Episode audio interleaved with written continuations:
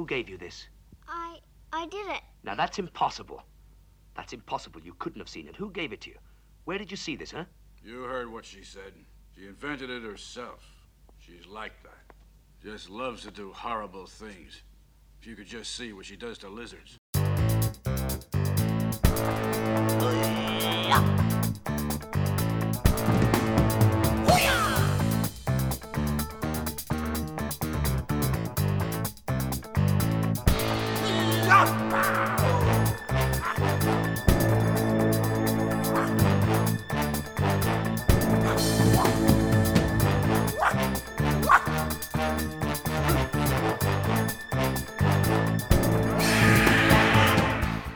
Profondo Rosso. Okay, now a bit of background for this.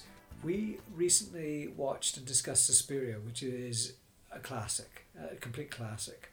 And we'd also watched another film by the same director. Th- these films are uh, Italian suspense movies, which are known as gialli, correct? Well, Suspiria isn't, but uh, Profondo Rosso is. And also, the previous one we'd seen was was also uh, gialli. Uh, I'm trying to think. Was it called Inferno? We didn't do Inferno. The previous Dario Argento. Did we do another one? Yeah, of course we did. We did Suspiria.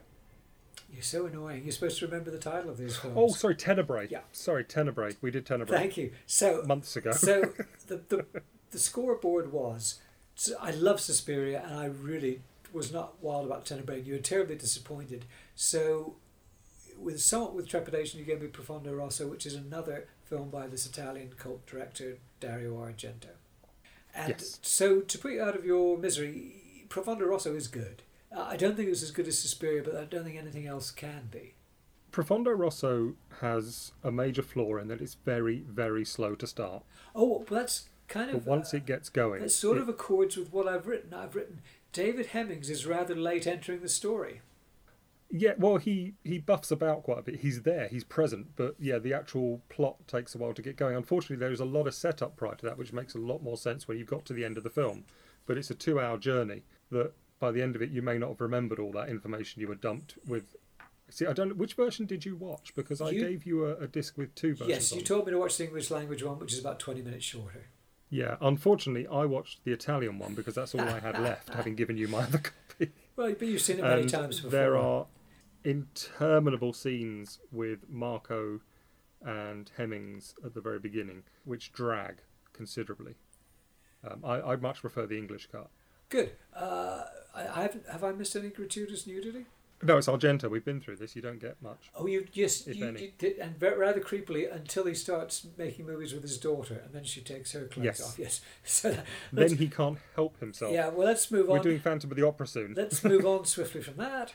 Yes. Uh, so, the first thing that impressed me about this is there's sort of a co- conference where they're talking about telepathy, and this telepath says that thoughts linger in a, like a cobweb, like cobwebs in a room, thoughts that have Yes. happened. I just thought, what a, what a great image. Of course, this being the kind of movie it is, that telepath is going to be murdered pretty soon Well, she very quickly senses that there's a murderer in the room, in the audience at this theatre. Yeah, where she's doing her talk. and we're treated to uh, more Argento POV shots, as ever. the murderer's POV. You get used to them eventually. And Um, uh, eventually, David Hemmings enters the story, and he's the witness to this murder. But before that happens, there's this fabulous. The thing about Argento is that his stuff is always very rich and intriguing visually. And there's a sequence where he's. David Hemmings is a, a musician, he's a piano player, composer, and he's work, he works in sort of nightclubs and stuff. And he meets this other guy who's also a nightclub pianist. And he, they look down the street, and there's this cafe at the corner, and it's the, the Hopper painting, Nighthawks at the Yes. Diner. Absolutely. It's isn't amazing, isn't it? It's great. And it's just like a th- almost a throwaway shot, but I thought, oh, that's staggeringly beautiful. It's not the only Hopper painting in the film. Oh, do Uh, he recreates a couple. Oh, really? Yeah, there's a scene much later on as well. Um, I can't actually remember the name of the painting, but yeah, he does another one. Uh, it's visually this film I think is with Suspiria. It's all about what's on the screen. With Profondo Rosso, it's about what he's showing you on the screen. And both films I think are equally good in terms of their visual style, but I think Profondo Rosso probably has it over Suspiria because Suspiria is more of a pretty film uh, Profondo Rosso is a very clever film. When you say it's about what's on the screen, are you also saying that it's about what's not on the screen? Yes. Yeah, I sort of got that. There's an amazing Um, sequence. This is much later in the film. I've written that we uh, we think it's David Hemming's shadow, and then it moves, and he doesn't. It's very scary. Oh, I mean, there's so much of that going on, and also just the way that you've got the fleeing murderer at the beginning, and Marco walks into shot from the right. So immediately you think, well, it can't be him. I've seen him in the same shot as the murderer. Uh, is this a spoiler? Well, I, it's going to be unavoidable with this, with this, um, because I I adore the conceit of the ending of this film. That the a- as we've been through before, the testimony oculare, know, where you've got this guy who's seen something but he's not quite sure what he's seen. so seen. testi- okay, testimony oculare is eyewitness testimony, and it's one of the cliches of these gialli, which are they're usually crime movies, they're suspense films, and they involve amateur detectives, amateur Uh, investigators. usually artistic people. So in this case, we've got a jazz pianist. David Hemmings, and Hemmings is really good. And there's something. Hemmings is brilliant. What I really liked is there's a six really quite suspenseful sequence where he's just sitting at home playing his piano, and we know there's a murder on the loose, and he realizes that there's a the murderer has entered his flat. And the thing is, and this so seldom happens in the cinema, he does exactly what I would have done. He reaches behind him and he picks up this heavy statuette to use as a weapon. Because when it was all happening, I thought, if I was him, I'd grab that statuette. He has it he's ready to deploy it. The other But interesting keeps playing the piano while he's doing Yeah. it so that the murderer doesn't know he's on to it. And I just thought, how often do people in a thriller behave sensibly and the way that you would behave if you were in their situation? The- Most suspense movies and thrillers are predicated on the notion that people are too stupid to do the right thing, uh, you know, to get them out of jeopardy. So I liked, I appreciated that a lot. It was a small thing, but it, it made a big uh, difference to me. It's really well shot, that sequence too. But- There's an incredible shot that pulls away from Hemmings and goes round the corner through a very narrow doorway round to the front door. And that would take a long, long time to set up. And yet it's only on screen for a fleeting few seconds. Uh, you've really got to look at the technical aspects of this film to appreciate how much effort Argento has gone to. Well, just to go back to Tenebrae, there's an amazing shot which isn't entirely justified of a, a camera rising up over a house and over the roof. Mm. Yeah, I mean, he does this occasionally, and in most of his films, there's a fantastic sequence. Uh, the later stuff, especially, you usually get one good sequence, and the rest of it is a bit iffy. But he's still got it. He can still deliver one good sequence every now and then. I can't believe that I'm reminding you of your own commentary about Argento, but when Hemmings picks up that statuette preparing to use it as a weapon, you'd mentioned that there's this recurring theme about works of art being used as weapons in Yeah. in Argento movies, and this this proves that you you weren't totally talking nonsense for once. Well, also, um, I think you could argue that a piece of jewellery is a piece of art, and a necklace is a piece of art. Where people have been, I assume you're talking about being throttled by a necklace. Yes. Uh, uh, toward uh, well, at the end of the film, look, we can't avoid spoilers. It, this has got to be done. And another, what I would like to know is if you figured out why the painting had moved. Uh, there's a sequence in which we see what when they go into the apartment. Is it before the woman's murdered or just or after? She's been well. They see her. I mean, she's well and truly dead, as usual with Argento. A woman's head goes through a pane of glass. This becomes quite a common theme. And Hemmings runs up the stairs, and as he runs into the flat, he runs down the hallway, uh, past all these paintings, to get to her. and we see a spooky face, which turns out to be a painting, or does it? That's the thing is that he thinks he's seen a painting in there, which when he comes back down the corridor, he he just can't figure out where it's gone because he knows he saw it when he ran in, but he was more interested in trying to get to her. And of course, the conceit there is that it wasn't a painting at all; it was a mirror, and the murderer was standing behind him as he ran in, and he saw her Yeah.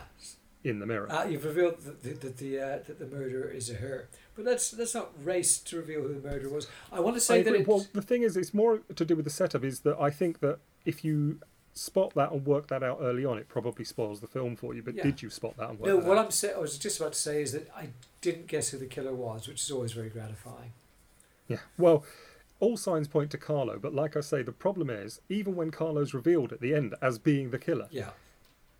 you know you've seen him in that two shot, and it's so fucking annoying. Argento just gets you, and you think, well, maybe he forgot and he just shot it badly. what, what Matt's referring to is the fact that the killer is very explicitly revealed, and he's dealt. He actually ends up being dragged by a fire truck, doesn't he? Which is really quite a gratifying thing to happen to a bad guy in a movie. and then gets his head run off. Yeah, oh, that's great. It's, it's like the, the you know the icing, the cherry on the icing. It's One fabulous. thing after another. Yeah, but uh, afterwards, like a little while after that, David Hemming suddenly realised, but wait a minute, he couldn't be the killer because I was with him when one of the murders took place. So there's again, there are two killers uh, on the loose. And I, I just love that structure, and I, I just think Yeah. this is a really well written film compared to Suspiria, which is maybe one draft short of perfection. Oh, Suspiria isn't about being well constructed. It's just about fabulous visuals, really, and yeah, sound. absolutely. It's just about the impact on the screen. But didn't Tenebrae also involve two killers? In a very different way. Yeah. So, but that's that. I've often invoked the name of Agatha Christie in these discussions, and that's the kind of thing that Agatha Christie might do to muddy the waters. That it turns out there's two killers whose uh, predations overlap, and that's what happens here.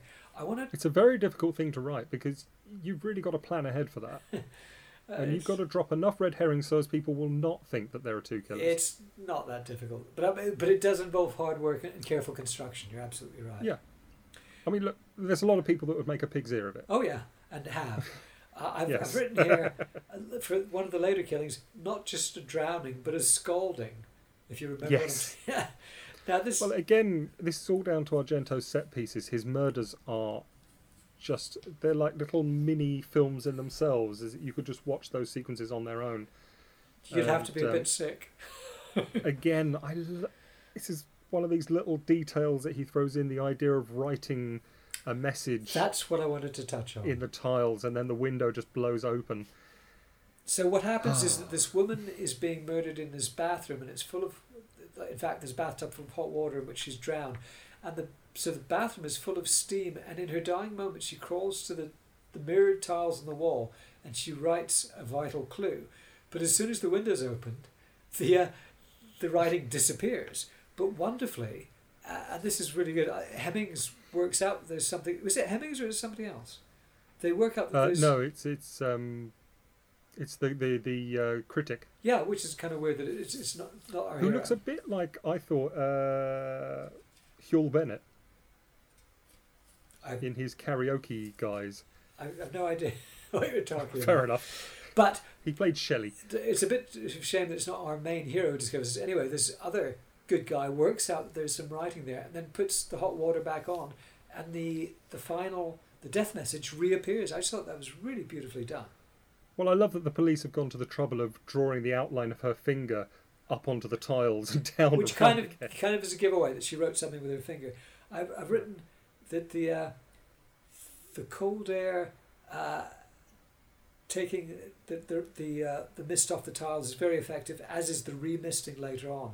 So that's that to me was a really memorable sequence, but it's it's violated one of the primary Hollywood rules of screenwriting that it should be our protagonist who's involved and not a secondary character. But he can't do that because we need to keep the murder rate up, and there's nobody else left around him to die. So if he went to investigate, he would be the one to find out. The only reason the critic gets killed is because he's found that secret out. Yeah, that makes sense. but what I haven't mentioned yet is that Daria Nicolodi is also in this movie, who was she, who is Dario Argento's girlfriend, Uh, yeah, they weren't married at this point. but they were collaborators. In fact, she wrote, if I remember correctly, wrote Tenebrae. Uh, Suspiria. Oh, did she? Sorry, got I got that wrong. She was in. Yes, and she she, She was in Tenebrae. and she's in this one too. And I've got to say that her car is a hoot. I've written Daria Nicolodi's car is a hoot. She's got this funny little car that she rides in with David Hemmings, and it just it's just basically falling apart. That was terrific. This is again these funny little things that Argento seizes on and uses. And what I love about this film is that the roles are reversed completely with her and Hemmings in a horror film, in that he is actually quite effeminate and useless and panicky, whereas she's much stronger. Nothing phases her, and she's much more go get 'em. And she's constantly got the upper hand on him, right down to the arm wrestling, which I oh, it's got one of my favourite lines in film. That That was an absolute elbow off the table. Which can only be delivered in Hemmings's voice. Uh, she's a terrific actress and a really good character in this movie. Um, and I've written there's an amazing shot where her face is silhouetted against the flames. It's just gorgeous. Do you know what I mean? I do. What about the shot with the cigarette? Maybe that's not in the cut I've got, is it? She um she spins a cigarette in her hand and brings it up to her mouth. Ooh, I don't remember that, but it, it, it might be just something that I missed. But what I It's a hell of a shot. what I wanted to it's ask, a really good trick she does. what I wanted to ask is, and I sort of know the answer, but that that amazing, fantastic Art Nouveau house, which is oh, isn't it beautiful? is that a set? No, that's a fucking house. I mean, Wow. how they found it, I don't know. Wow. It is abs. I want that house. Well, I, I don't. After I've seen all the, the goings on that have gone on there, because this is the house that is the source, uh, the sort of primal source of all the killings that happened. Not in a haunted house way, but it was the location for the first murder that set all the other murders in train. So you wouldn't buy a house if it was a murder house? Oh, let's not have a huge discussion about that. It's a bit big to heat that house as well, but it's fantastic looking at. And you telling me it's a real house, which is stunning to hear. Well, and what I love about it is that we get to see it for almost a full half hour of Hemmings wandering around that house with incredible music again from Goblin, which I think is borrowing big time from Mike Oldfield by this stage. I've that written, bass line is superb. in this sequence. I've written Olga is a very creepy kid. Oh, that's Nicoletta Elmi. Um, Tell me more. She turns up in a couple of films. She's in a really good film with George Lazenby uh, called Who Saw Her Die. You're just making this Um, stuff up. No, seriously, she is your creepy kid from Italy, and she did a few films as a kid. And I, the only one I think she did when she was growing up was uh, Demons, maybe even Demons Two. I don't think it was even Demons One. But yeah, Nicoletta Elmi. And she, she- turns up in other films. I'll find you another film with her She in. is a creepy kid par excellence. Um, my worry again here is the lizard. I don't think that's a fake lizard. No, there's a sequence where it looks like a poor little lizard's been killed, and that, I did not like that either. Now you've reminded me of that.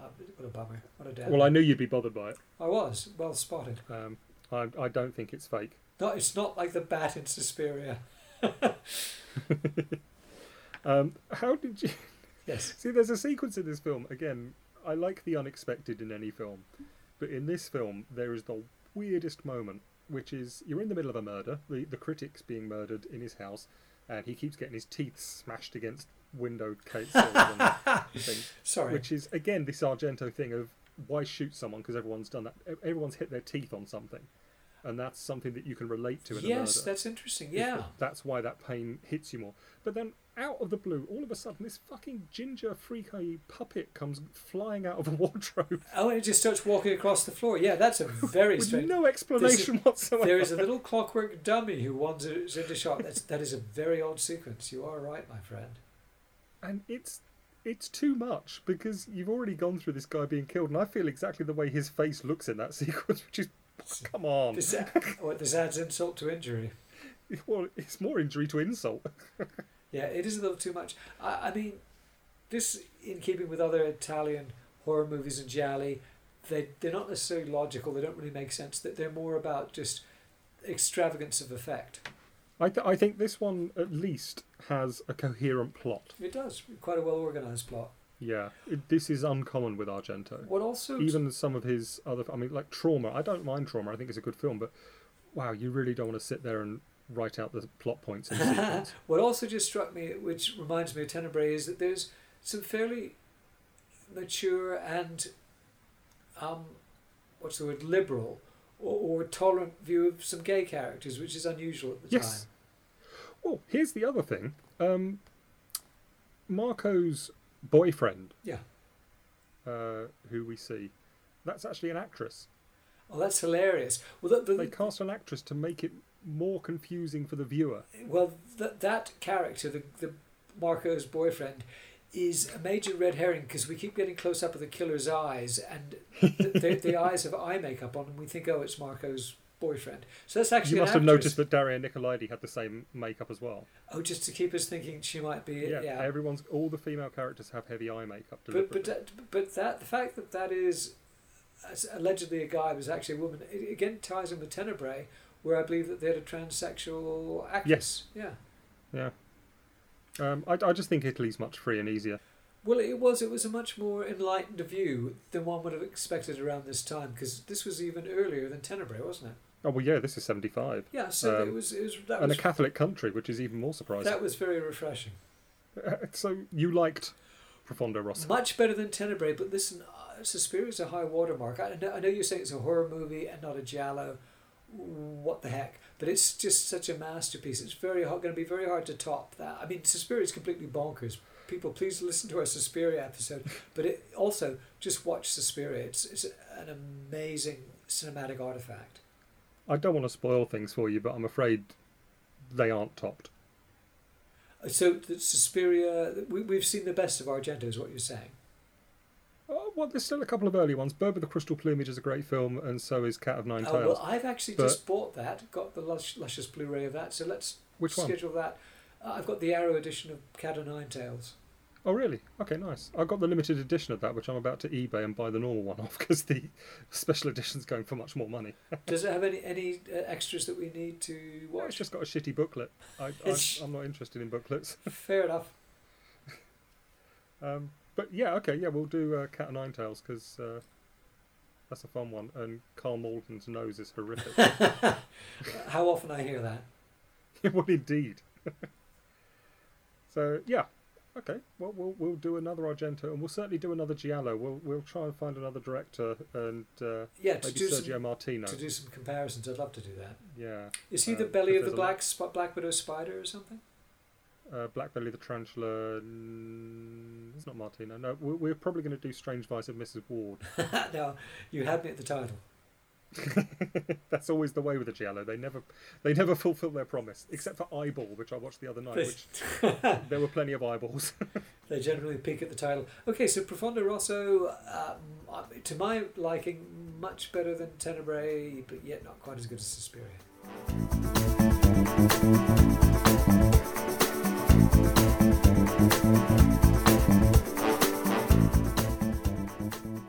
This has been a podcast by friend Matt West and myself, Andrew Cartmel. But very importantly, the music, the fabulous music you heard at the beginning and that you're listening to now, is by Joe Kramer. Thank you very much, Joe.